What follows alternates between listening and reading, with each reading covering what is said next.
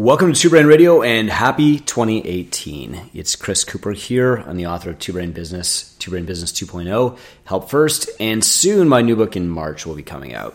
Every year, sometimes every six months, I like to go into the mailbag. I like to answer questions that people send me via email. Because we send out uh, daily blog posts, we have an amazing email list that really writes back a lot. And sometimes they have some amazing questions. Sometimes I get amazing questions for the first time on calls with our mentoring clients. Sometimes I get questions for the thousandth time, and I think, okay, it's probably worth answering this again. And so I like to dedicate this episode to the top 12, maybe 13 questions that I've gotten over the last year before we kick off the new season of Two Brain Radio. Coming up this year, we've got some amazing guests, both from inside the world of fitness and outside, because a lot of gym owners are now reaching this stage, especially in the Two Brain group, where the gym is their first idea, but it's not their only idea. And they're reaching forward and trying to build this new company using the systems and processes that they've, they've learned from us to build their gym. We have a special group just for this called the L5 group. We're going to do a really, really fun show with a lot of the members of the L5 group on Two Brain Day February 13th, where these guys are sharing their projects with you. And it's going to be kind of like a science fair, kind of like a craft show. And you can experience what other gym owners are working on that will better serve the community as a whole. But for now, we're going to get into some of these questions that I've been asked at the end of 2017. Hope you enjoy it. Our first question in the Q&A is an easy one. Will you be putting out your intramural open guide again? Yes, we will. You'll be able to download our 2018 Two Brain Business Intramural Open Guide next week, uh, and I'll give you the link on this podcast. For those who don't know, the Intramural Open is an idea that I had because we have a strong intramural program uh, at my high school. And what happens is everybody on their very first day of high school is drafted into one of four houses. I know it sounds a lot like Harry Potter. And I was a Panther, for example. So I would go to a Panther homeroom, and every day a rep would come around and they would say, Chris, do you want to sign up for basketball? Do you want to sign up for floor hockey or crokinole? And over the course of the year, they had about 60 or 70 different activities that you could sign up to do on your lunch break. But you were also really peer pressured to participate in this stuff. This was a pretty rural high school. Lots of us were farmers. And so, you know, we didn't really get involved in a lot of sports. So the reps, their job would be to peer pressure us into signing up for stuff and then giving us points for showing up. So at the end of the year, the house or the team with the most points would actually win. Participation played a huge role, sort of wins and losses. So we took that idea and we applied it to the CrossFit Open starting around 2012. We had a draft first and we tried to get everybody in our gym to sign up. Immediately, we had this sign up rate of over 70%. It's been that way every year since people don't pay much attention to the CrossFit Games leaderboard, but they do pay a lot of attention to the points between the different houses in Catalyst. And we do this draft uh, usually early February. This year we'll be doing it a little bit earlier because we have an intramural open prep course, and I'll give you all the details on that soon too. If you're in the Two Brain family, I will give you the super secret sixth event this year. I think it's probably cooler than what we've ever done before, but it requires a lot more explanation. It's very unique. I think it's something that should be pretty simple for a gym owner to put together, but that you're not going to find in very many gyms. So if you're already in the Two Brain family, you'll get all those details in a module very, very soon. If you're not in the Two Brain family, you can still download our 2018 Intramural Open Guide. Next week, you'll find a link to it right on this podcast or on twobrainbusiness.com. The next question was a huge one that I just got actually on Friday. And the question is, what are you teaching in 2018 that's different from what you taught in 2017? I think this is kind of a cheater question. It's like rubbing a lamp and a genie comes out, and your first wish is for unlimited wishes. You know, it, it's uh, it's broad and general, but I'm going to try to answer it as well as I can. Every year, we go back through our curriculum and we say, what's changed? We try to start from a blank slate in October, some of the senior mentoring team came to visit me in Sault Ste. Marie, Ontario. And the very first question I asked, the very first whiteboard we started with, what do gym owners actually need? And we went right back to brass tacks. Every time we ask that question, it's like starting over and saying, Gentlemen, this is a football. Or, Gentlemen, here's how you put on your socks before a basketball game. We need to constantly be asking this question because the world keeps changing two years ago, uh, CrossFit gyms weren't competing with like Orange Theory. There was no big boot camp chains with better branding than we had.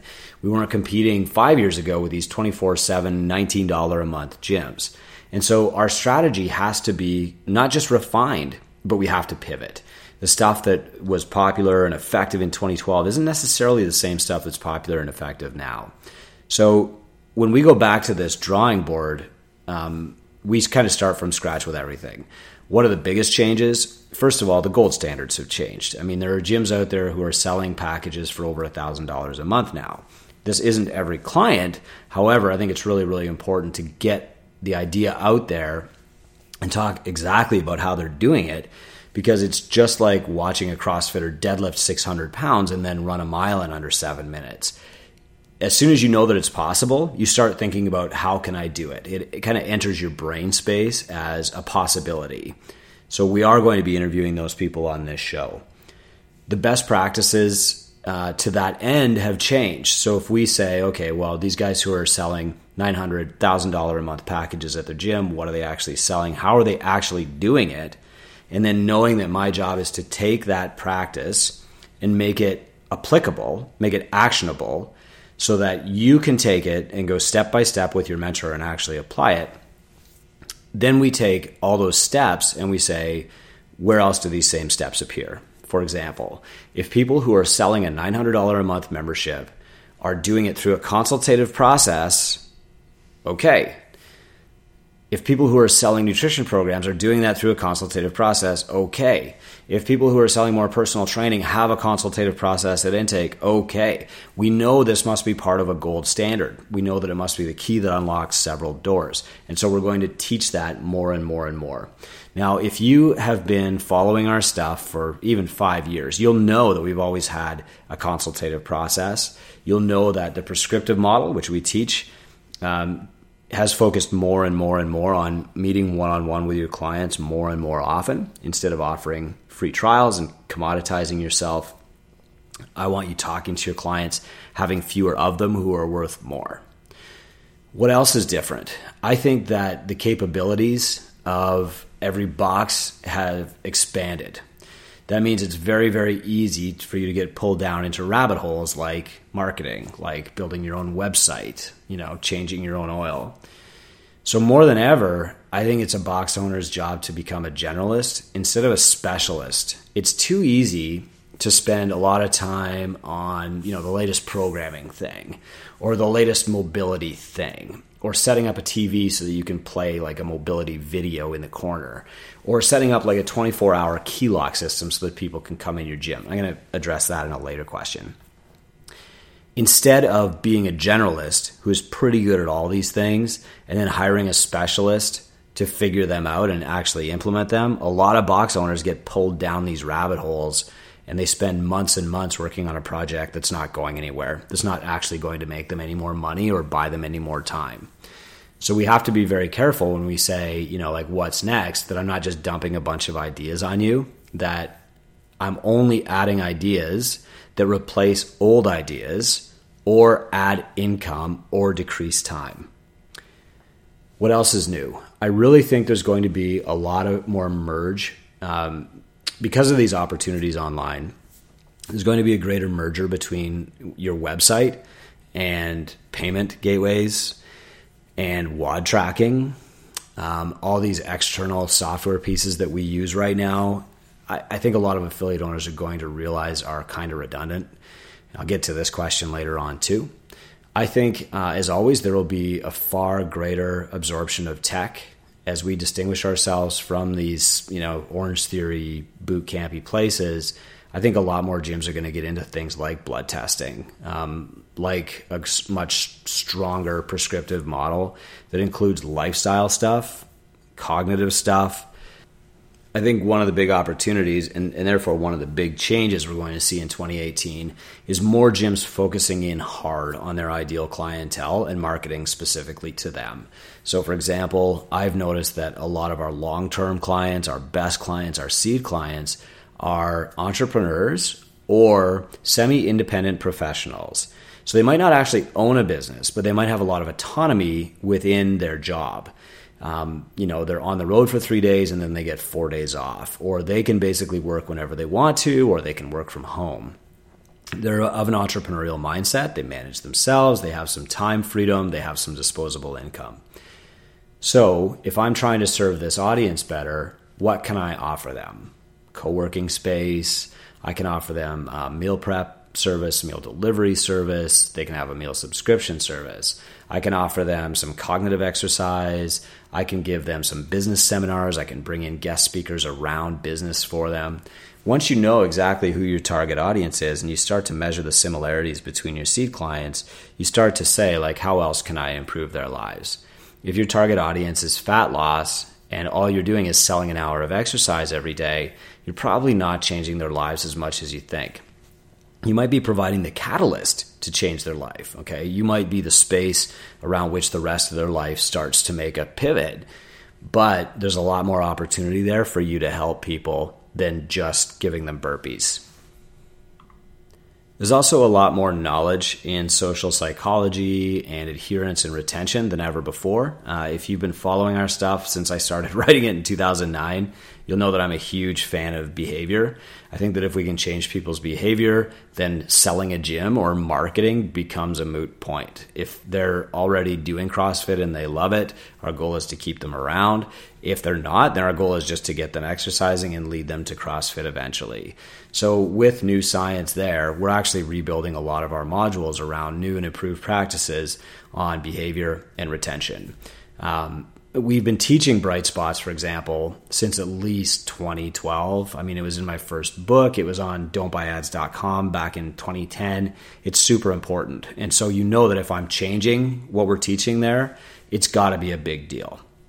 The last thing I think uh, every affiliate owner should read The Power of Moments by Chip and Dan Heath. I mean, you should read everything by Chip and Dan Heath if you want to understand your client's behavior.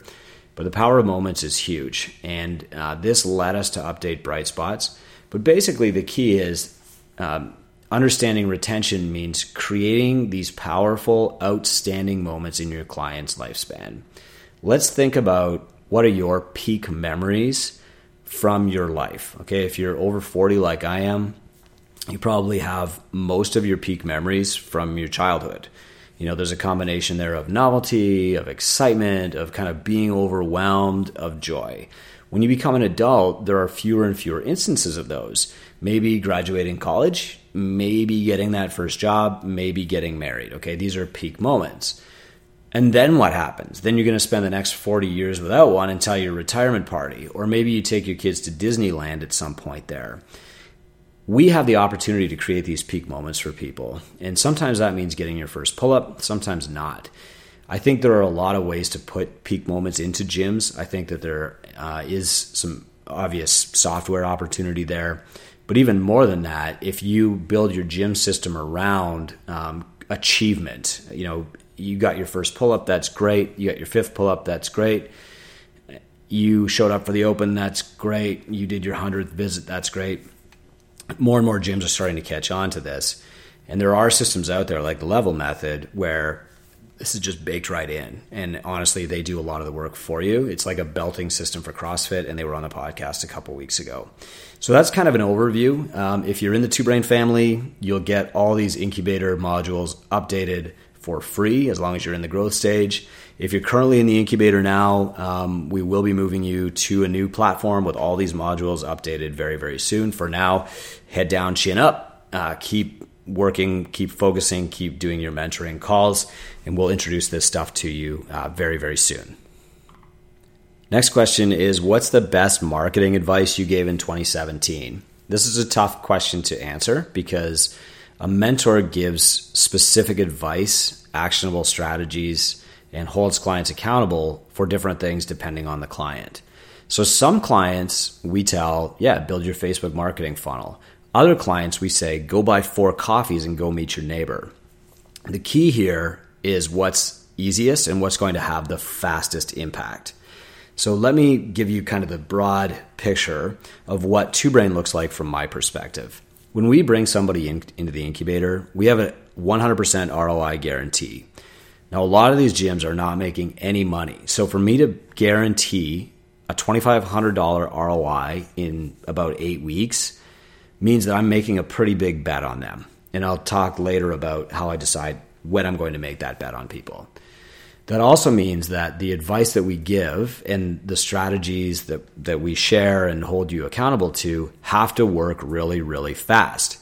So, with $2,500 on the line, am I going to teach marketing? No, not very much. And also knowing that out of that six weeks, there are more important things than marketing to fix. Like you have to do all of your roles and tasks, you have to build your staff playbook. Those things don't directly affect your income. I mean, nobody's going to pay you to build this staff playbook, but you have to have it done, or else you're not going to keep the new clients that we start bringing in. You're not going to make a sustainable business that is an operating platform so that you can add these other things like nutrition or personal training or specialty programs. They're just not going to happen. So, knowing that in eight weeks, not only do I have to guarantee uh, an ROI on our incubator, I also have to do that knowing that in the first few weeks, the activities that you're doing um, don't directly drive revenue. They just build your your foundation. You know, they're more important than everything else but there's no immediate revenue. So knowing that I'm going to have to guarantee that ROI, what do I turn to? Well, first of all, most affiliates, uh, most gym owners in general, have a lot of low hanging fruit that they're not looking at. They're looking at you know sexy Facebook ads because they look easy. They look like oh I can just pay this guy to do this for me. But what they're overlooking are you know a huge batch of potential clients who are already interested. They're probably a better fit for you than the random person that's looking at your Facebook ad, and they're just a conversation away. So we're going to start with retention first of all. Then we're going to talk about your intake process. Then we're going to talk about sales Sales means talking to people who are already paying attention. Then we're going to radiate out from there, starting with the most likely people to sign up for your gym who will be able to afford it, who already have connections there, who are most likely to enjoy it, instead of random people who are scrolling through Facebook instead of, you know, getting up in the morning. So that's how we teach it, you know, with money on the line, gun to our head that's the strategy that we're going to use. So if you say, What's the best marketing advice I gave in 2017? I wouldn't say go Facebook ads. I would say, Who are the last five people who quit your gym? Let's look at them and find out why. I would say, Let's change your intake process. I would say, Let's start booking goal reviews. That is the path to more revenue. And when your mindset has been shifted to how do I make more money instead of how do I get more clients, you start to look at these things as much bigger opportunities than just running like a free six week challenge to try and get people in your door. I'm going to spell these strategies out step by step in my next book, uh, coming out in March, hopefully. But we already teach it in the incubator mentors already walk through the process every month with their clients. They work through the worksheets. The clients are held accountable for actually doing all the things. For now, if all of your marketing is done while looking at a screen, I suggest you do the exact opposite. You go buy coffee, you walk next door to your neighbor, and you say, How's business? You volunteer to coach your kids' hockey team. You shake hands with every parent who's bringing their kids to that team and you say, Would you like to come for coffee? Obviously, a lot of my marketing, doing air quotes, revolves around coffee. But I think 11 of the last 13 people to join my gym came either through that personal connection that I made while, you know, serving them, coaching their kids maybe, or there was one degree of separation. So, hey, you coach my sister's kid. That's where sales comes from. That's where better clients come from. That's where revenue comes from if you're still in the you know 2015 mindset that more clients equals better gym, then no, these things aren't going to be appealing to you. If you've got $2,500 on the line and you have to produce it in about four or five weeks, these are the things that you do. This is a question we get a lot from people in the incubator because we do teach content marketing this thing that I'm doing right now, talking into a microphone at 4 a.m., this is content marketing. I'm doing it because I want to help. I don't care if any more people sign up for Two Brain. We're a huge family right now. I think we're leading the pack, but I don't need more clients. Just like at my gym, I don't need more clients. We still do these things though, because our marketing and our sales process revolves around help first. So I do podcasts. I bring on uh, guests on the podcast who I think can help you. I write love letters to my list every day and they go on my blog and they, they go out to our email list. So the question, how much content is too much? The short answer is I've never seen it. But the real answer is a little bit more complicated. The wrong content can be too much even the first time. So if you go out and you buy an email list and you start spamming that list, hey, come to my gym, or you put stuff on that list that will turn people off, then the first piece of content is too much. A couple of times this year, I, my gym got spammed by like business consulting organizations. You know, and some of them were within CrossFit and some not. So I'm not just taking a shot at the CrossFit guys. But without me asking for information, it means I'm not giving them permission to talk to me. And so suddenly they're just a stranger coming up. They're an evangelist for something that I've never heard of and I'm not interested in. And I'm immediately going to slam the door. First impressions on this stuff matter, guys. So if uh, somebody walks up to you on the street and they say, Oh, I'm from this new uh, Satan's choice religion, let me talk to you about this. And you say, uh, No, thank you. The next time you hear about this religion, you're going to remember, yeah, there was a crazy guy in the street talking to me about that. That cult is for crazy people. If I'm getting unsolicited content from you, it might turn me off. It's it's a razor's edge. However, if you sign up for a list, if you sign up for my list, you're going to hear from me almost every day because I have things that I think will help you. And I got some amazing feedback this week. You know, people um, write back all the time to these love letters and say, uh, yours is the only one that I read. Um, you know, I work for another business consulting group and I think, damn, this guy is good. That's one that I got last week. Thank you for that. So when you're writing these love letters and writing good content, it doesn't mean that they have to be polished. It means that they have to be caring. They have to be important. They have to actually be helpful.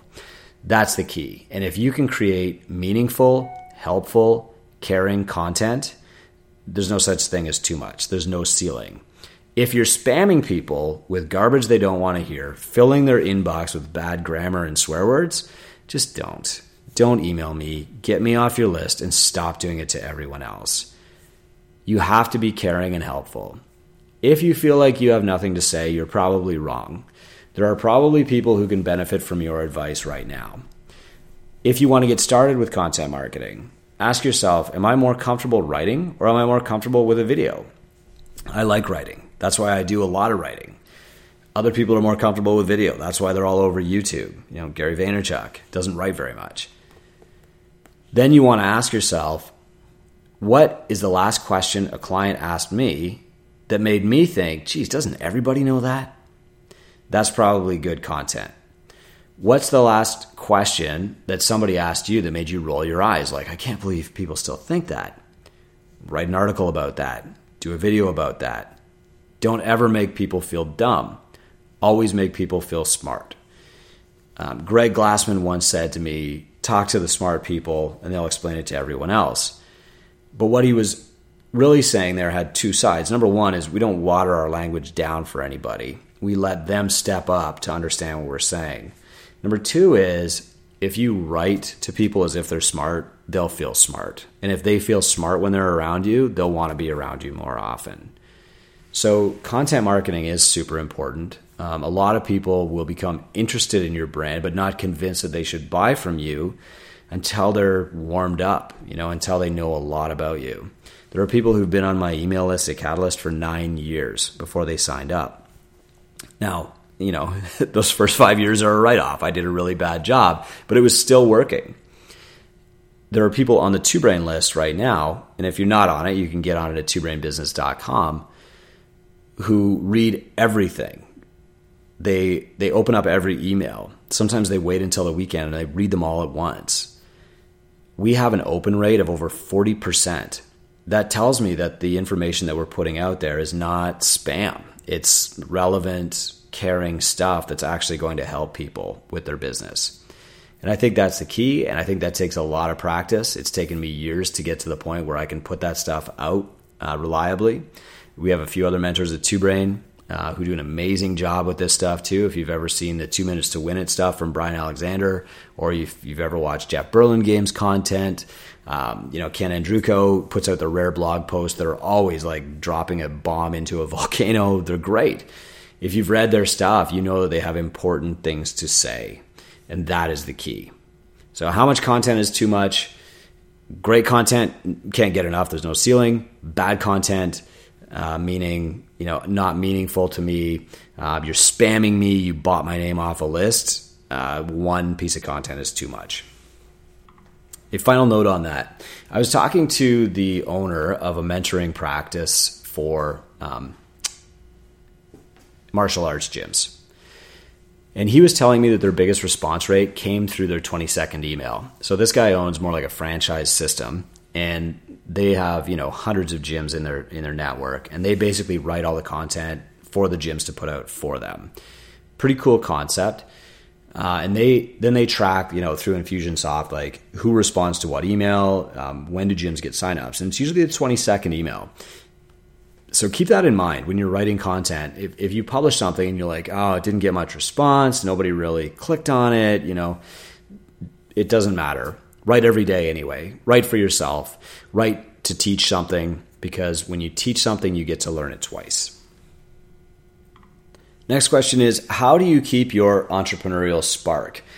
Um, we get a lot of people who come into the incubator and they're super, super busy, right? Nobody ever accused a box owner of being lazy. Never. When we mentor business owners from other industries, like outside the fitness industry at the workshop, um, sometimes we have this problem where we need to tell them, like, look, you need to wake up at 5 a.m.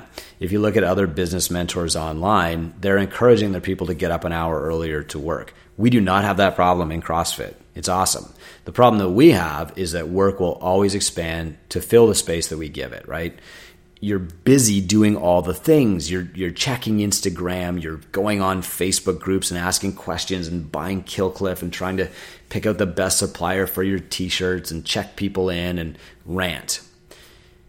So, how do I keep my entrepreneurial spark? Number 1, I limit the number of big projects that I'm working on. Um, and then I have some criteria for that too. So when I was working in the gym every single day, 15 hours a day, that really was grinding me down. But I would keep myself going by always having one big project that I was working on, usually something more artistic. So this might have been like a new website or I was, you know, creating this new blog or doing this other special project. Most of the times these things didn't go anywhere, but it was a creative outlet for me that kind of kept my passion burning. Was it distracting sometimes? Yeah. I, you know, I'd get excited about this and I'd be a little bit distracted when I was coaching a class because I was thinking about uh, this new program that I was building. Guilty. However, you know, I had to go through almost 10 years like that. Um, and that meant my gym stayed open. I think it's probably worth sacrificing a little bit of your attention to keep you sane. These days, I have a lot of opportunities for projects. I get pitched on projects that are worth $15 and I get pitched on projects that are worth $2 million. I would love to do them all. My mentor makes sure that I stick with only three at a time. Three is still a lot.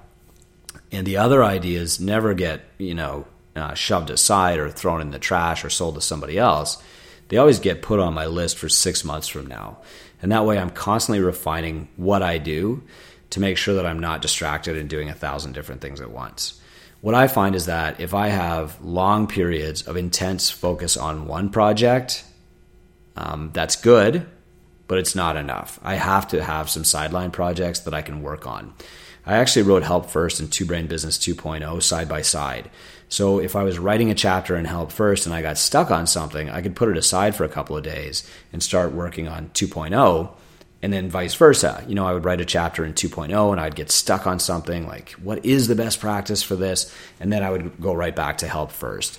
So you kind of need those two things. The other thing is you have to find work um, that has a perfect balance between appropriate level of challenge and too hard. So it can't be can't be too hard, can't be too easy.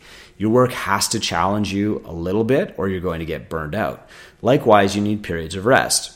So think of Selye's general adaptation syndrome, and we teach this to all of our clients, right?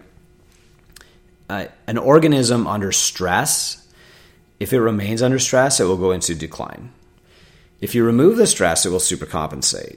So it's really critical to be working on a specific project and then take a period of rest. Now, for me, change is as good as a rest. So I don't need to take a two week vacation where I don't think about work at all. That's impossible for me. My brain just doesn't work like that. But if I work on the gym and take two weeks off working on the gym to work on this other thing, maybe Ignite, I'm refreshed and I can come back to the gym with clear eyes again, see it more objectively, and not get burnt out. That's what's been working for me now for, you know, since I started in the fitness industry in 1996. Um, I think it can work for a lot of other people. The, the key is to not be doing the exact same thing every day, to have at least one kind of side project. You know, it could be basket weaving, whatever, um, that requires you to learn more to perform. So um, it, it's challenging, not just because of the time commitment, but also because you need to be learning something, but not too challenging. So you're not getting too frustrated. I'll give you an example a lot of affiliate owners should learn how to build a website on WordPress. Not because they're going to be the best website maker in history. In fact, they probably shouldn't touch their own website, but they should know how to change their oil. So why not make a WordPress website for, you know, your your flower arranging business that you do on the side, whatever. It's good education, it's good practice, it allows you to be creative, it allows you to be distracted from, you know, just delivering classes all day. You also have to learn a little bit that doesn't mean you should open a website company. Website companies should be owned by website developers. You do not need a massive distraction that will bury you. What you need is a little distraction that will challenge you. Now, if you go play a sport outside CrossFit, that's awesome. If you want a CrossFit gym and you compete in CrossFit competitions, that's cool. Those are two very different things. Uh, you know, competing at, at in the open and, and winning regionals doesn't make your box better. We all know this already. CrossFit can still be your hobby if you own a CrossFit box. Doing CrossFit is not your job if you own a CrossFit box. And so, you know, you can kind of satisfy that creative urge that way. But the way that I keep my spark, the way that I keep going, keep getting up at 4 a.m. to write this stuff, is to constantly have some kind of novel project that I'm working on. And the other thing, and this might sound dark, I don't hear any other business mentors talking about this, is that I always have a chip on my shoulder. You know, I have a, a really finely tuned bullshit meter, and I see a lot of stuff in our industry that's bad advice. You know, there are people with failing gyms who are offering advice to other gym owners. That drives me bananas, and it gets me out of bed at 4 a.m. to write the truth to correct these guys. I don't confront these guys directly because I know that's not going to stop them. What I do is write the truth and put that out there to our network so that they're not sucked into these bad decisions. So, yeah, there is a little bit of a chip on my shoulder. Even though Two Brain is the largest mentoring practice in the world, you know, with 13 staff mentors from all around the world, with hundreds of clients, with experts producing very specific high end modules that we use for homework. We always have to be looking at, you know, what else is happening around us. What are the untruths being shared? What are the myths being propagated? That might not be healthy. You know, a therapist might say, oh, you shouldn't do that. Um, you know, other business mentors will say, don't focus on your competition, especially if they're 10 miles behind you. However, sometimes that's what lights my st- my fire in the morning. You know, that's what sparks me. There's a line in Two Brain Business where I'm talking about looking out my window at the gym down the street, and I, I can clearly remember this, even though it's been over ten years now we were on the second story of this women's clothing store. We had these big, bright, beautiful windows. We kind of looked like a lighthouse if you were driving down the street because we'd be the first thing open every morning, and we'd have like all these lit windows lit up brightly. You know, the walls inside were bright green. The catalyst sign was on, and I was really proud of our appearance, especially when it was dark all around us. But the first thing that I would do when I turned those lights on is kind of press my cheek and nose up against the window and crane my neck to look around the corner and see if the guy down the street was open yet. And that was kind of my marker every morning. And there were certain mornings, you know, especially, you know, today, it's January, it's dark, it's very, very cold. I don't want to get in my truck. I don't want to go to, to the gym. And that would make me get there first. Am I going to beat that guy? So I don't think the chip on your shoulder is naturally an unhealthy thing in business. I, I do think it can drive you to get started, but you always have to be looking at like the, the project in the future. You can't keep your head down and keep grinding. You have to keep your chin up. You have to keep your eyes bright. You have to project confidence, and that means you have to stay interested. You have to nourish that spark. Now, this next question usually follows, or it comes from people who have lost that spark, and they say, I'm thinking about selling my gym. Here's the tactic, and this is kind of a secret that the mentors use at Two Brain. I don't want you to sell your gym because as soon as you sell your gym, you're going to regret it. You'll you'll lose the opportunity to change people's lives. You've gotten the best opportunity that you'll ever have to make a difference in this world. I understand it's frustrating and I don't want you to to fail at it. I don't want you to be poor. I don't want you to fight with your wife about, you know, what kind of cheese to buy. I want you to be successful at this. That's why we're business mentors. So, in the back of my mind, I'm immediately thinking, no, no, no, don't sell your gym. But to, to keep you from selling your gym, um, I might I might take a little step here, and this is a secret that we're going to reveal. The thing is, the process to sell your gym and the process to fix your gym are exactly the same because selling a dysfunctional gym means selling something that's worth nothing. I can't believe that people expect to sell their gym when their gym is losing money. You know, it's it's literally worth less than zero dollars. So what you want to do is get your gym running really, really well, make yourself replaceable, make it into a turnkey operation before you sell it. It's going to be worth a lot more. So uh, one guy who started the incubator a couple weeks ago said, "Look, I'm just doing this because I want to make my gym worth a lot more money at sale. I'm definitely selling right now. The valuation is like zero. I want to sell this for a quarter million and then start my next project." So we said, okay, let's go through the incubator. Let's um, you know develop your staff. Let's um, put the best people in the best roles. Let's build the staff playbook. Let's make all of your systems automated. Let's build a retention system. Let's work on your sales, and then put like uh, a marketing practice into place. So eight weeks later, it's a completely different gym.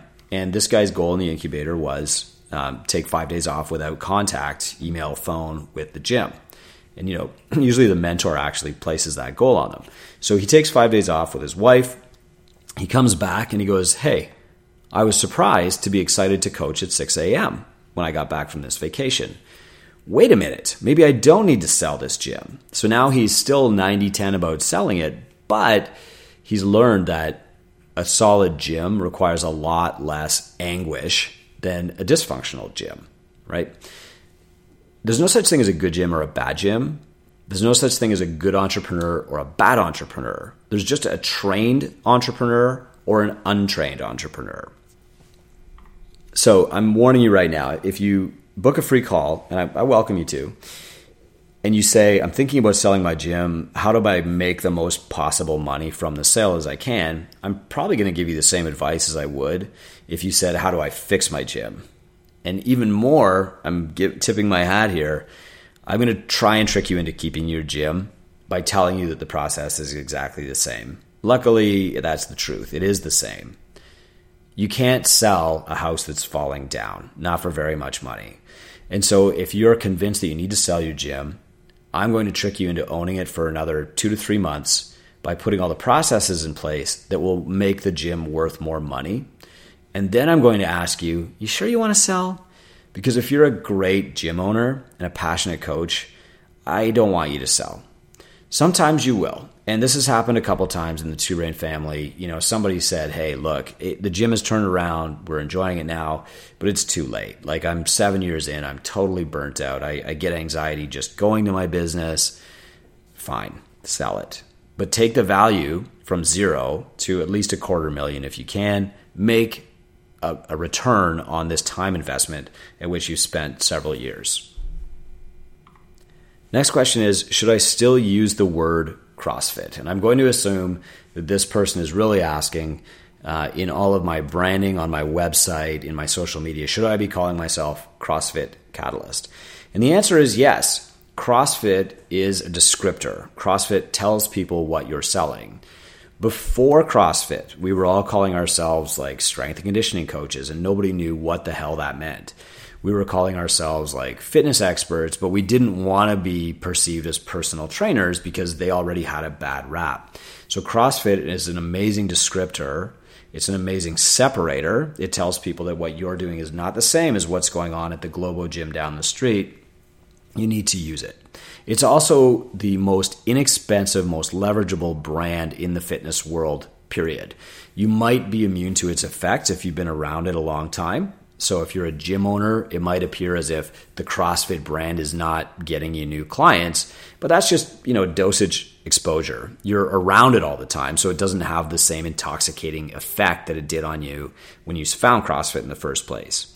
Now, here's the context in which you use CrossFit. First, if you're, you know, look at an umbrella. You sell fitness. And so your your system is selling fitness. When somebody comes in your door, or before they even come in your door, you want to talk to them as early in the decision making process as you can. So the second they decide, I need to get fit, I need to lose weight, I need to feel better, I need to fix my bad back, you want to talk to them then. Putting the CrossFit brand in front of them at that stage might be counterproductive. Again, that's an audience that's not really open to hearing from you yet. It's, you know, and that's another reason I don't like Facebook marketing to unfiltered funnels. So, what you want to talk about at that stage is fitness, nutrition. It might be exercise in a group. It might be we make this fun. Uh, we help you set up a habit. When they come in your door, you still need to add context. You still need to have a conversation and make a prescription. And your prescription is going to be for nutrition.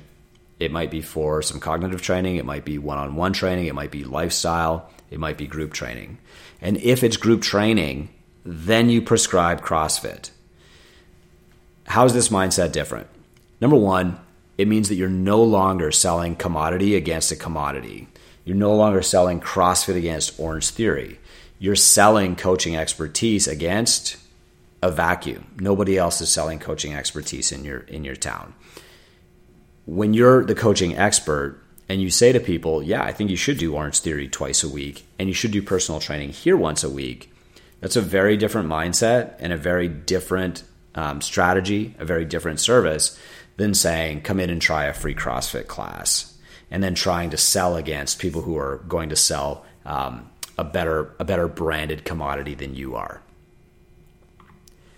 Another way that I want you to think about CrossFit is that CrossFit is a workout model. It's not a business model. It's not a sales model. It's not a marketing model.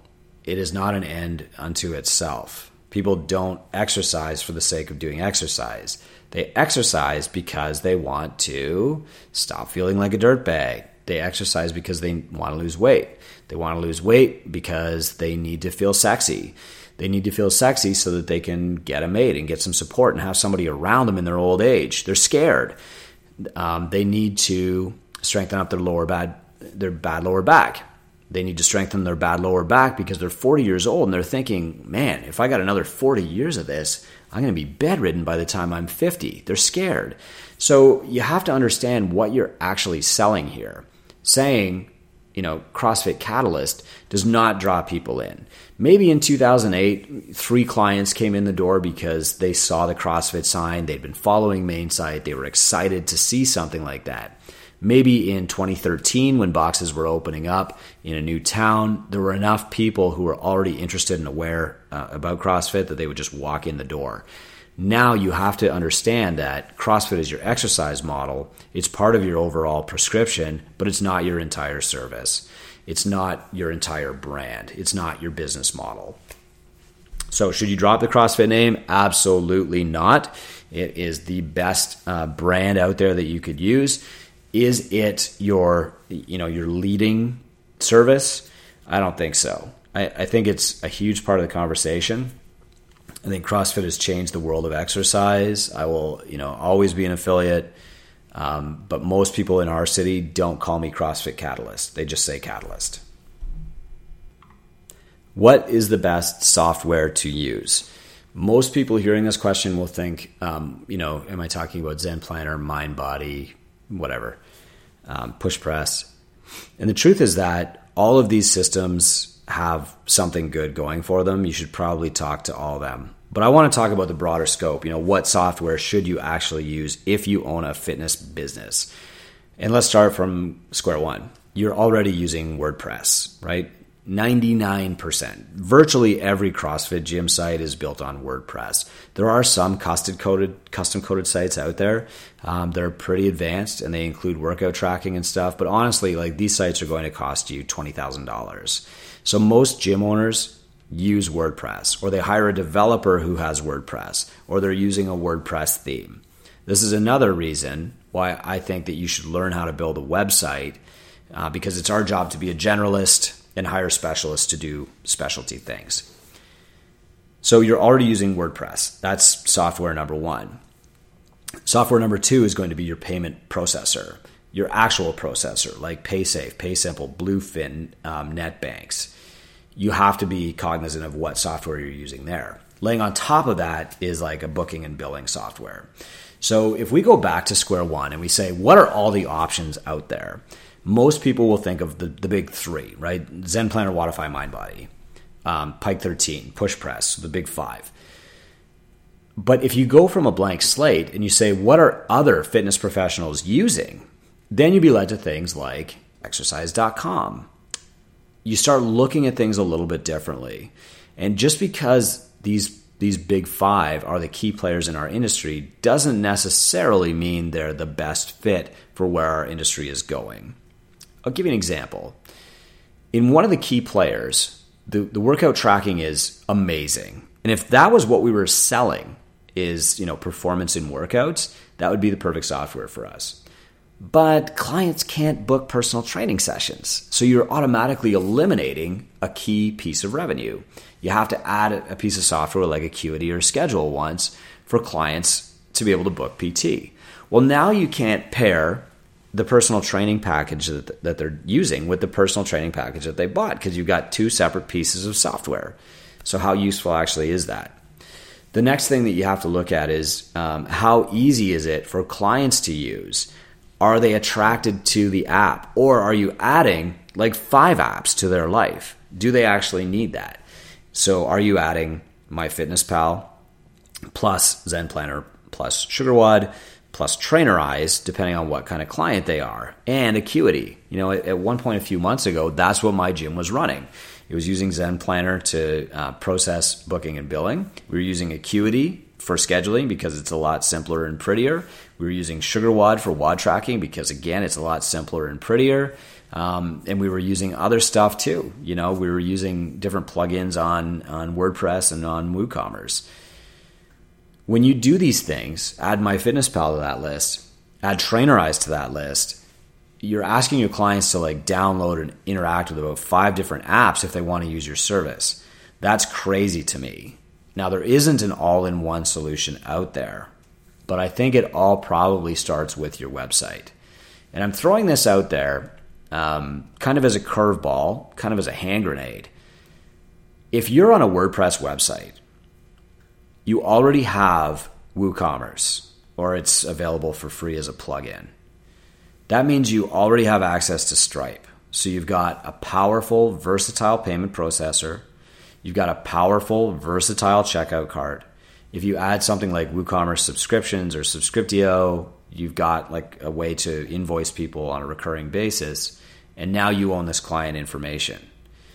My question is, what else do these software pieces add to that conversation and what else do you actually need?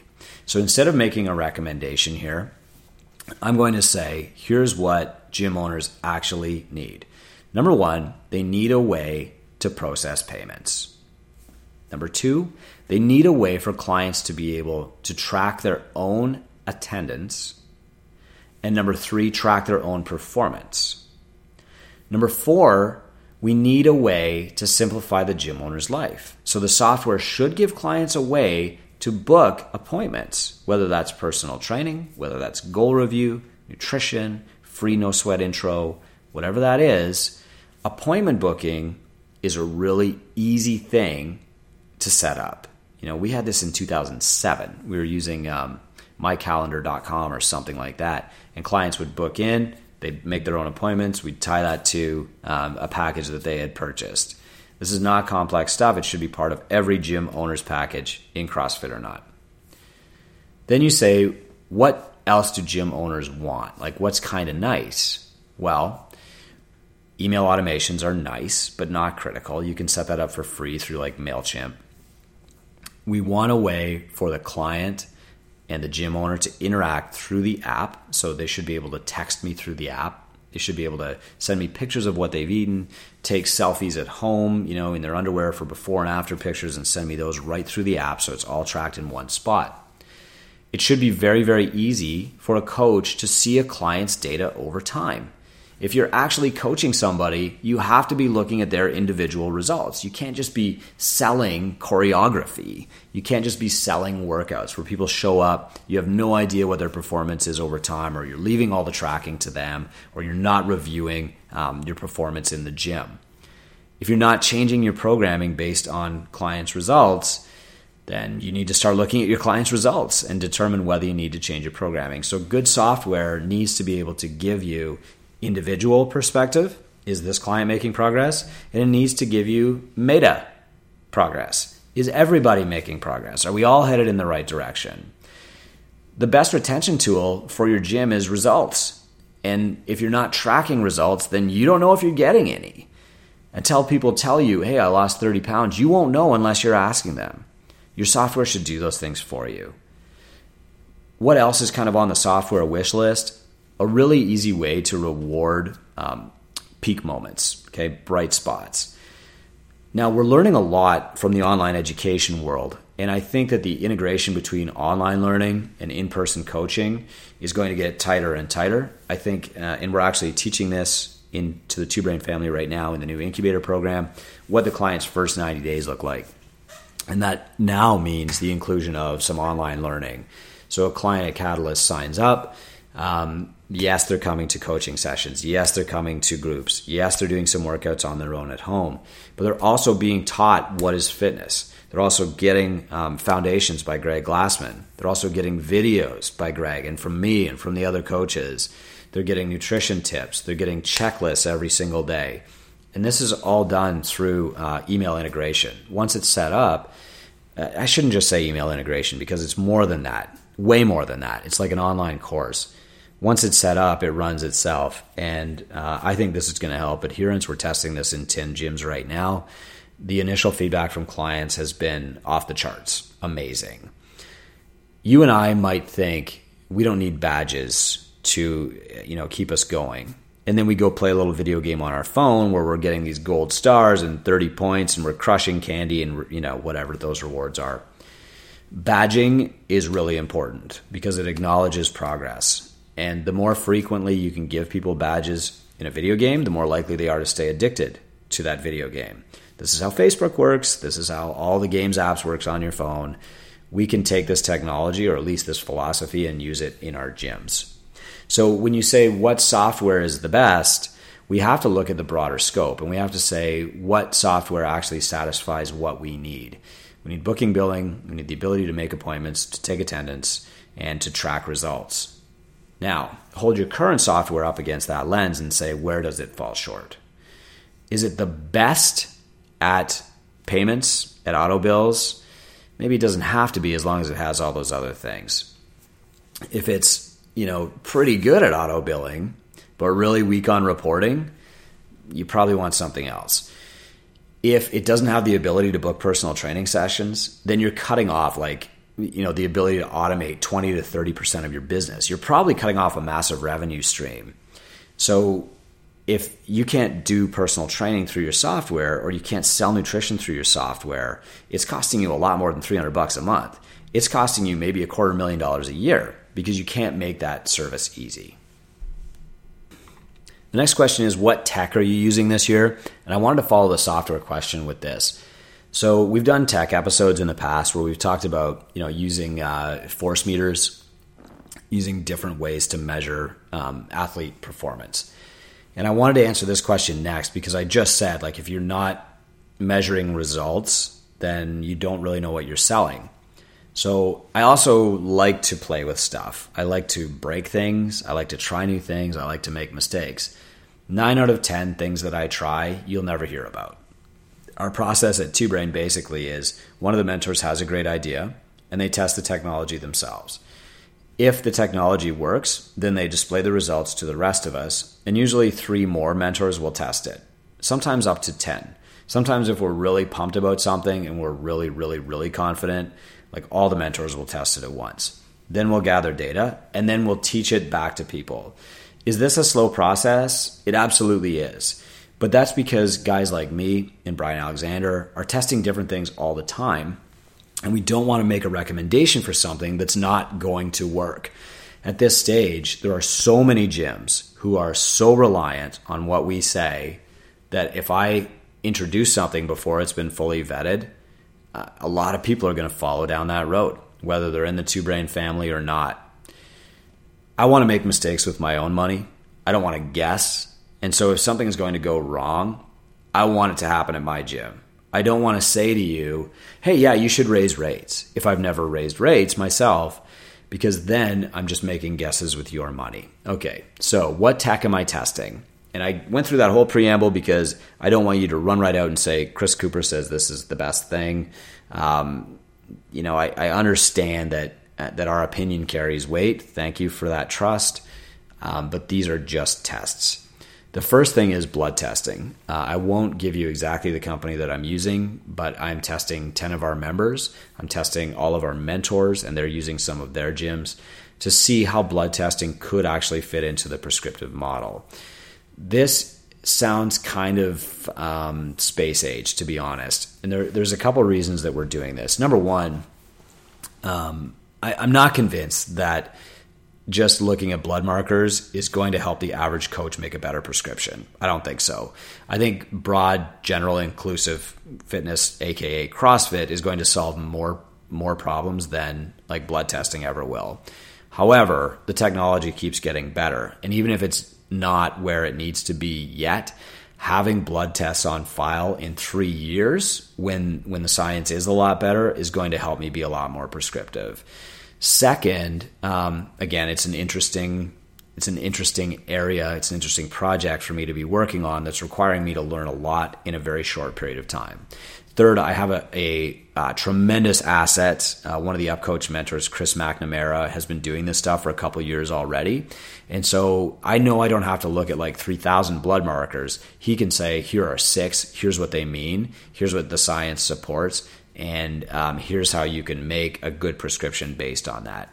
So, because this is a test, I am personally paying for the mentors to get tested. I'm personally paying for my clients in the gym to get tested. I'm not charging them for it yet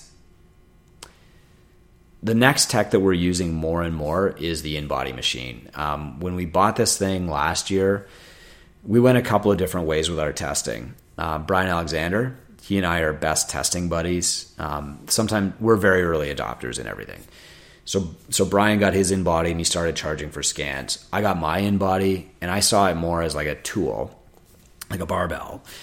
Um, we're not renting barbells; we're selling coaching, and, and so I thought that like the InBody was part of coaching. I think the measurement is part of coaching. And the InBody is just a, a $10,000 Canadian uh, measuring tool.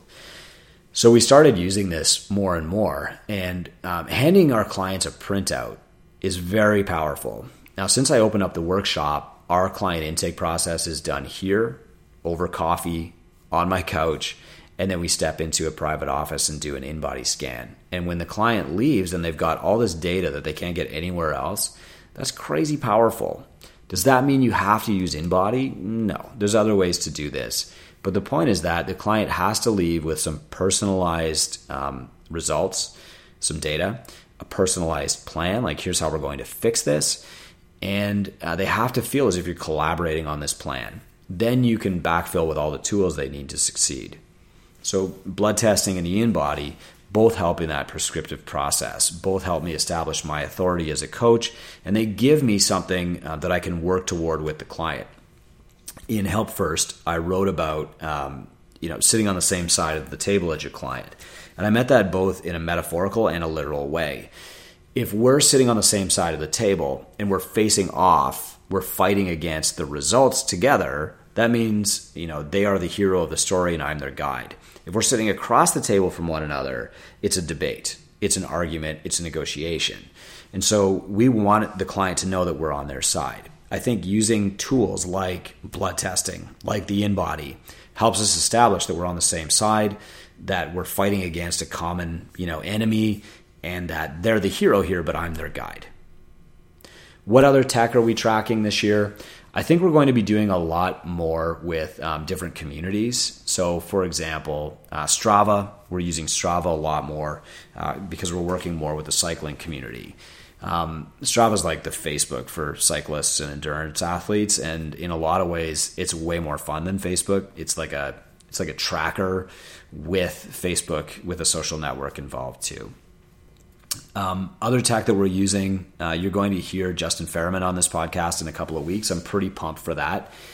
Um, I know that a few minutes ago I talked about using online courses to help people uh, integrate into gyms and stay on habits. We're using that a lot more. Uh, all of our specialty programs, even a hockey training group that's starting at Catalyst in the next week, all those kids are going to log in not to a WOD tracker, but into an online course to get their workouts, uh, to get their homework, um, to get some advice on how to eat, you know, when you're a teenage girl. Um, and we can deliver all that to them. Is it a value add? Yes. However, value add is such a subjective term that we're attaching a couple of metrics to it. Uh, I never want to say, I think this is a good idea, or I think you should do it just because people love it. I always want to say, this will make you more successful because of this data that we've collected. So in this case, um, we're going to use the the re up value.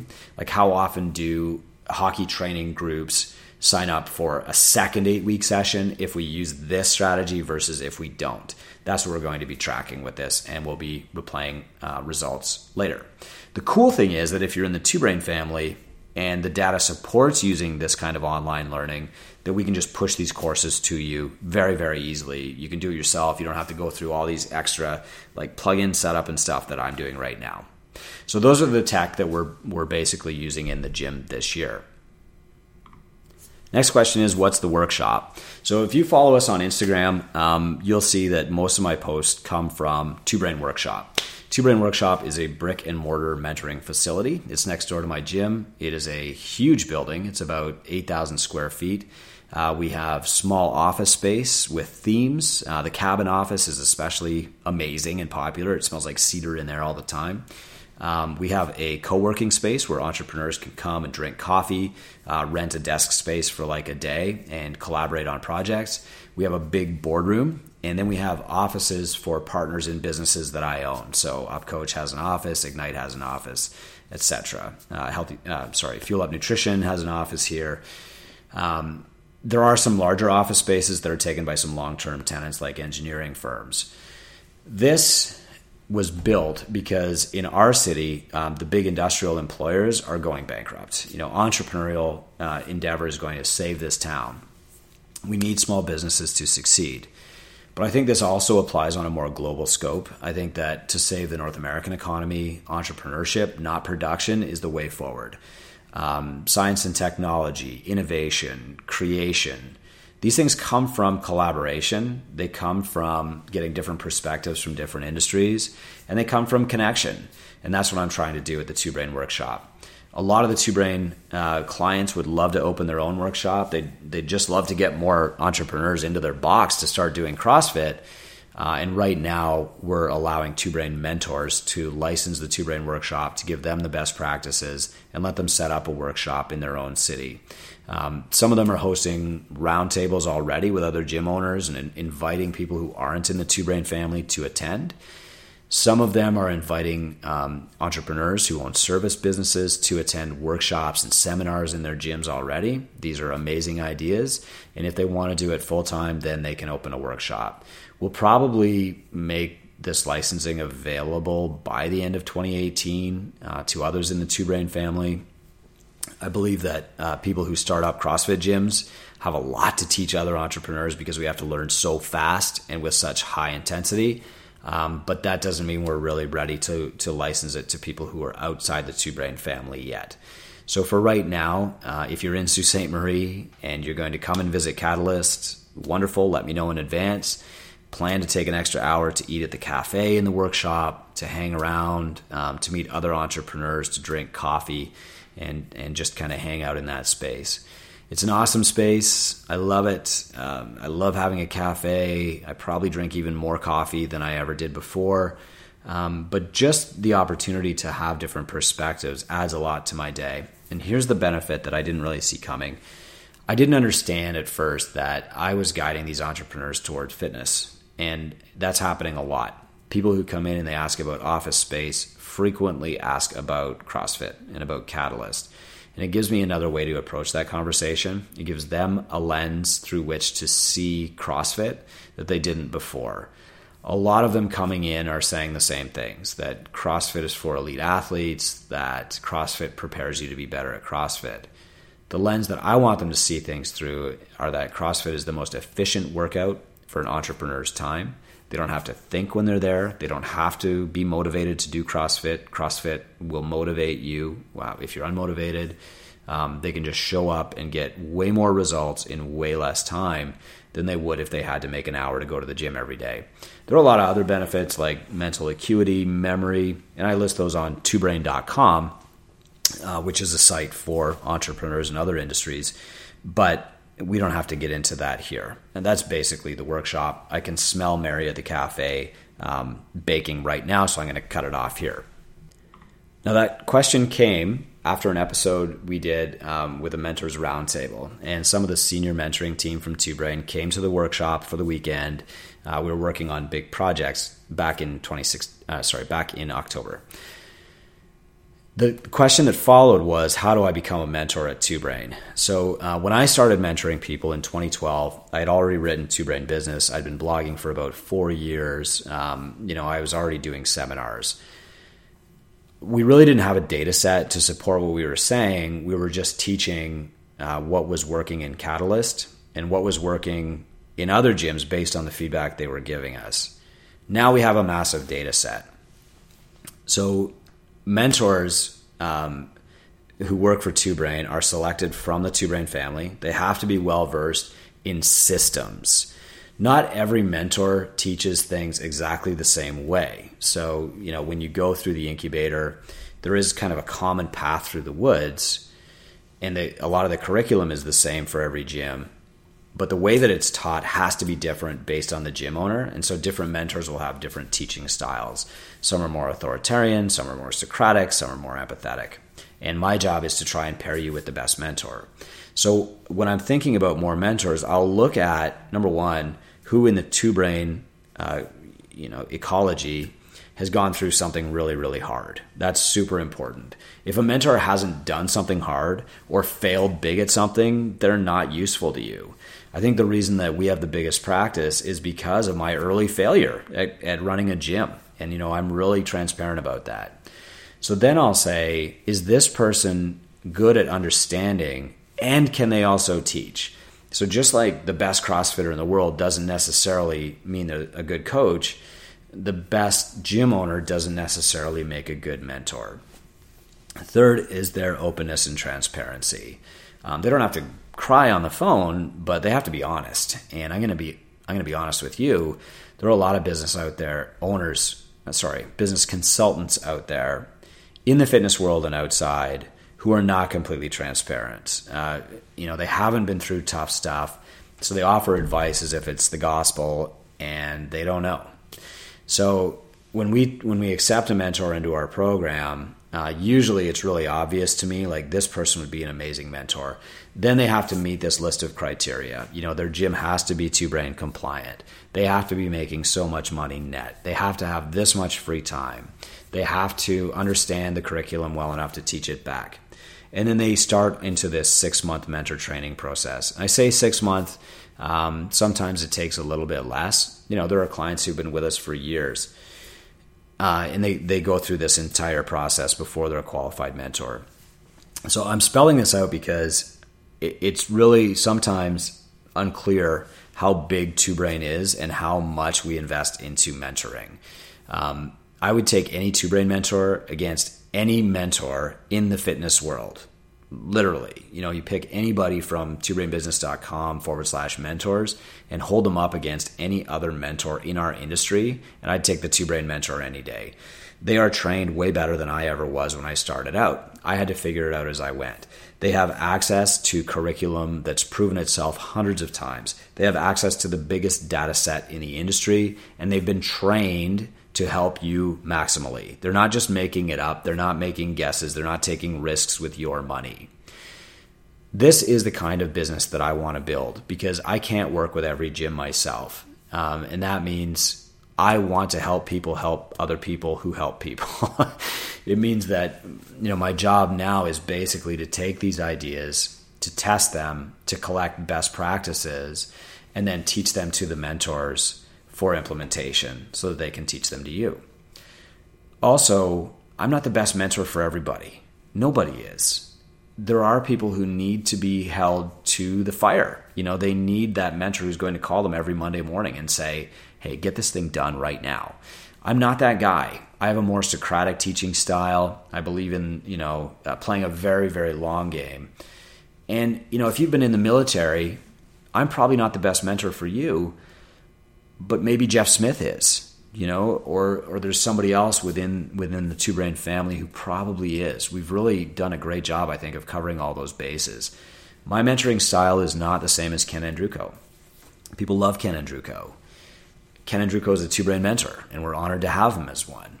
His mentoring style is not the same as Josh Price. They're very caring dudes. I've cried with both of these guys, but they serve different people better. And so when we're selecting mentors from Two Brain, usually it starts with somebody in the Two Brain family asking, Can I become a mentor? And then a very frank and honest conversation with me. And then a very frank conversation with our senior team as part of the application process. And then a lot of training. It's not easy. A lot of people going through this training get frustrated and they wonder why it's taking so long. And the answer is because we only want the best. So how do you become a two brain mentor? You do the incubator. You you become part of the two brain family. You stay in that family usually for years, and then when we recognize that you have some valuable life experience to draw upon, um, we'll kind of invite you into that circle. There are other opportunities if you're in the two brain family. You know, a lot of people go into our level five group and they work on their their bigger projects in their gym or the next project, or you know they have a supersized gym or they have a they want to create a chain of gyms, whatever um, mentorship is not like the next logical step after gym ownership. Um, but we have very strong filters. We have a huge education requirement. Um, we sometimes filter people out after they've been through that education. And then we have a massive continuing ed requirement too. So that I know when you talk to a two brain mentor, you're going to have a life changing experience. There's no other way to define it. These guys are selected based on their ability to change your life for the better using our knowledge, our data set, and our curriculum. And that's how we pick them. Now, I do talk a lot about, um, we take about three people out of 10 who apply to be mentored uh, by Two Brain. And that's because at this stage, it's really my job um, to keep quality high. More often than not, that means filtering people out who just aren't a good fit. Now, you can be an amazing gym owner, you can be my best friend. That doesn't mean you're a great fit for our mentorship program. Um, and I wanted to talk about different mentoring styles before I brought this up. So, when people come in now, uh, they book a free call, they fill out their gym checkup, and that gives me like an objective view of their business. But I really want to talk to them in person myself because I want the subjective view too. I want the right and the left brain perspective how do people get invited in? Uh, if we're laughing on the phone during that half hour conversation, it tells me a lot about you. It tells me that you're open, that you probably have a beginner's mind, probably that you've made some mistakes. Um, a lot of our gym owners have been around for a while. A lot of them have actually been with other mentoring, you know, agencies or consultants in the past, so they've maybe made some progress. Sometimes uh, that's also triage. You know, if if somebody is in a really bad situation, um, then many times we can help. I was on the phone Thursday or Friday with a gym owner who really can't afford the service, and he's he has been really open about that. Um, you know, but he's such a caring coach that I think he would be a great fit. On the other hand, there are people coming in who run multi million dollar operations. They've got three and four gyms, and they need somebody ahead of them to challenge them, to show them what's next, to maintain their entrepreneurial spark. So it's a totally subjective process.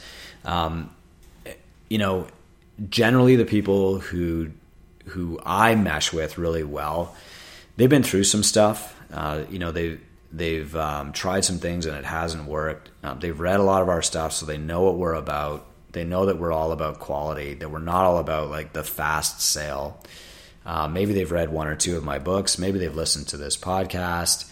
And when they come on the phone, they've got some good questions that they want to ask. Um, it might be the same question that I've heard a thousand times. It might be a brand new question. It doesn't matter. Often these people are married, and so their priorities in life um, would be family first, and then the gym is set up to support my family. Uh, the people who we usually filter out would be people who are willing to sacrifice their family for the gym, and that shows. It would be people who are uh, they have a fixed mindset, like nope, I'm going to do it exactly this way. My way is the best, you know. And this happens a lot, even if they're not making any money. Um, and it would be people who want to argue on the phone. This actually comes up uh, more than you'd think. I've done that; it doesn't work. Or uh, you know, you said this in episode number thirty nine, and and that's not accurate. How can you change your mind about things? You know, um, generally those people aren't invited in. So I wish I could give you a clearer answer, like, oh, you have to be making five hundred thousand dollars per year net to get into the program, or uh, you have to be a startup gym. But really, we mentor the people, not the gym. And so until we talk in person, I can't tell you whether you're a good fit or not. Um, the good news for you is that I'm willing to do unlimited calls. I've done well over 1,500 now, probably closer to 1,700. It's all on my dime. Uh, I'm willing to chat with you and offer as much help as I can, even if we don't invite you to be part of Two Brain. And you can book a free call through our site, twobrainbusiness.com. Okay, I've been saving this question until the end. So this is the last one I'm going to deal with today because this episode is already twice as long as I thought it would be. This question is uh, What's your best Greg story that wasn't included in the interview? So if you don't know what, where this question is coming from, if you go to twobrainbusiness.com forward slash Greg, um, I did an interview with Greg Glassman, the founder of CrossFit a few months ago. Uh, Greg does not do podcast interviews. Um, it's taken about four years, really, of conversation to set this up. When I started working for HQ in 2013, they were a little bit skeptical, maybe even critical of, of business mentorship. Um, that relationship has been nurtured for years. I've gone uh, to HQ a few times. Many of you heard me on the CrossFit podcast, and I'm going to be going back there next month um, to do another one. And so I I asked Greg if we could do this. Um, we set it up. I went to Portland to Greg's house, plugged in my microphone on his kitchen table, and we sat around. Uh, it was me, Greg, um, and and two really high top level people, uh, Nicole Carroll, Jimmy Letchford from HQ, and nothing was off the table. Um, so it was it was challenging for me to stay on topic because our conversation could have gone in any direction. My first interaction with Greg was actually you know well over ten years ago. Um, we were part of this same forum with Mel Siff. And Mel Siff wrote Super Training, and he hosted this this uh, online chat board. And back then, the way that you interacted on these chat boards was uh, you basically emailed the moderator, and the moderator every day would, would post a list of summaries. So it wasn't like Facebook where you'd get like an instant response. It was more like a pen pal. You'd, you'd write a response, and then 24 hours later, you would you would see your response published, and then somebody would respond to that. You know, so these conversations went on for years. And Greg was in that group for a couple of weeks. Um, Mel did not really like uh, CrossFit or, or what we were doing because he perceived it as being random. Um, you know, Greg's one of my favorite quotes from the interview was uh, Greg said it. Mel perceived that everything is bullshit, and uh, 95% of the time he's actually right. So he was a pretty smart guy. You know, 95% of everything that's said in the fitness industry is bullshit. The problem is that um, Mel extrapolated that to mean that everything is, and that made him take a critical view of, of anything new that was proposed. So we actually talked a little bit more about that, and that that's one of the few parts of that interview that actually got cut out. And the reason that I cut it out wasn't because Greg was critical of Mel or anything like that. It was because we were so deep in a rabbit hole. It was almost like telling an inside joke. An inside joke, you know, is not funny to anybody else, and it just kind of wastes the audience's time. So I did cut that stuff out. But um, after the interview, uh, Greg says we're going to go find the best cheeseburger in America, and he he knew where this best cheeseburger was. So you know, we got in our cars and and we drove um, to this restaurant. It wound up being closed. We went to a cantina instead. It was it was excellent. And I think the most interesting part from that conversation over lunch uh, and a couple of drinks was where CrossFit affiliates need to be focusing their attention. So, years ago, we needed to be focusing our attention on the games and producing the highest level of fitness, forging elite fitness, because we needed to raise the common perception of what is fit. At the time, government agencies and like the NSCA were, were putting stuff out like, you know, walk for 45 minutes a day if you want to save your life. And Greg said, that's not enough. You need to deadlift. You need to be able to do a pull up or hold a handstand and that was kind of heresy at the time. And but we needed to lift that umbrella. We needed to raise the ceiling. And now we need to do the same thing with health. Um, that is our responsibility. That is our moral obligation. We were put in these seats of business ownership, uh, not to become millionaires, but to have the opportunity to change lives. And the next step in changing people's lives is raising the perception of what is health, what does it require to be healthy, and then adding a sense of urgency. You need to get healthy right now. You need to build a margin of fitness to prevent you from getting these chronic diseases. And the way that we're going to do that as CrossFitters, as gym owners, is by teaching health in our own community. Now, as usual, Greg is providing an example to us. He's campaigning against Coke. He is giving lectures on diabetes. This doesn't have much to do with the thruster anymore, does it? we need in our own community to be the hub of health. Uh, we need to be giving people better feedback than their doctor, better access than their doctor. We need to be giving people more truth than uh, their chiropractor or people who are selling them these quick fixes. And so that means we need to run the best, most honorable business that we possibly can. We need to create value. We need to be a premium service. We can't just be another knockoff boot campy you know, come and get your workout choreographed. We need to be teachers, educators, leaders. We need to be experts. That means teaching people more broadly. It means being experts ourselves, knowing what the um, side effects of chronic disease are and, and what we can do about it. It means building a stronger local platform. That doesn't mean a better website. It means people seeing you as the authority. It means going out and doing seminars, shit that you're probably not really comfortable with. It doesn't just mean content marketing, it means content delivery. It means getting your message out. You know, stumping. It means going out and putting on seminars. Um, it means partnering with financial planners. It means partnering with insurance agents and teaching their clients. It means getting the word out because you're an expert not getting the word out because you're an expert at Facebook marketing. So, the greatest thing that I learned from Greg is that while his perspective changes and keeps getting higher and higher, he's always interested in the process. He's always interested in the success of his affiliates more than anything else. And he, he sees things from a higher level um, than most of us do. He knows it's going to take 30 years to change healthcare, but he would rather that the 30 year march starts today than 10 years from now. He knows that we're uniquely positioned to do this. He also knows that our business has to be successful um, if we're going to have this platform. And so, the, the greatest thing that I learned from Greg was that um, he's always ahead of everybody else, but he's always balancing that with empathy.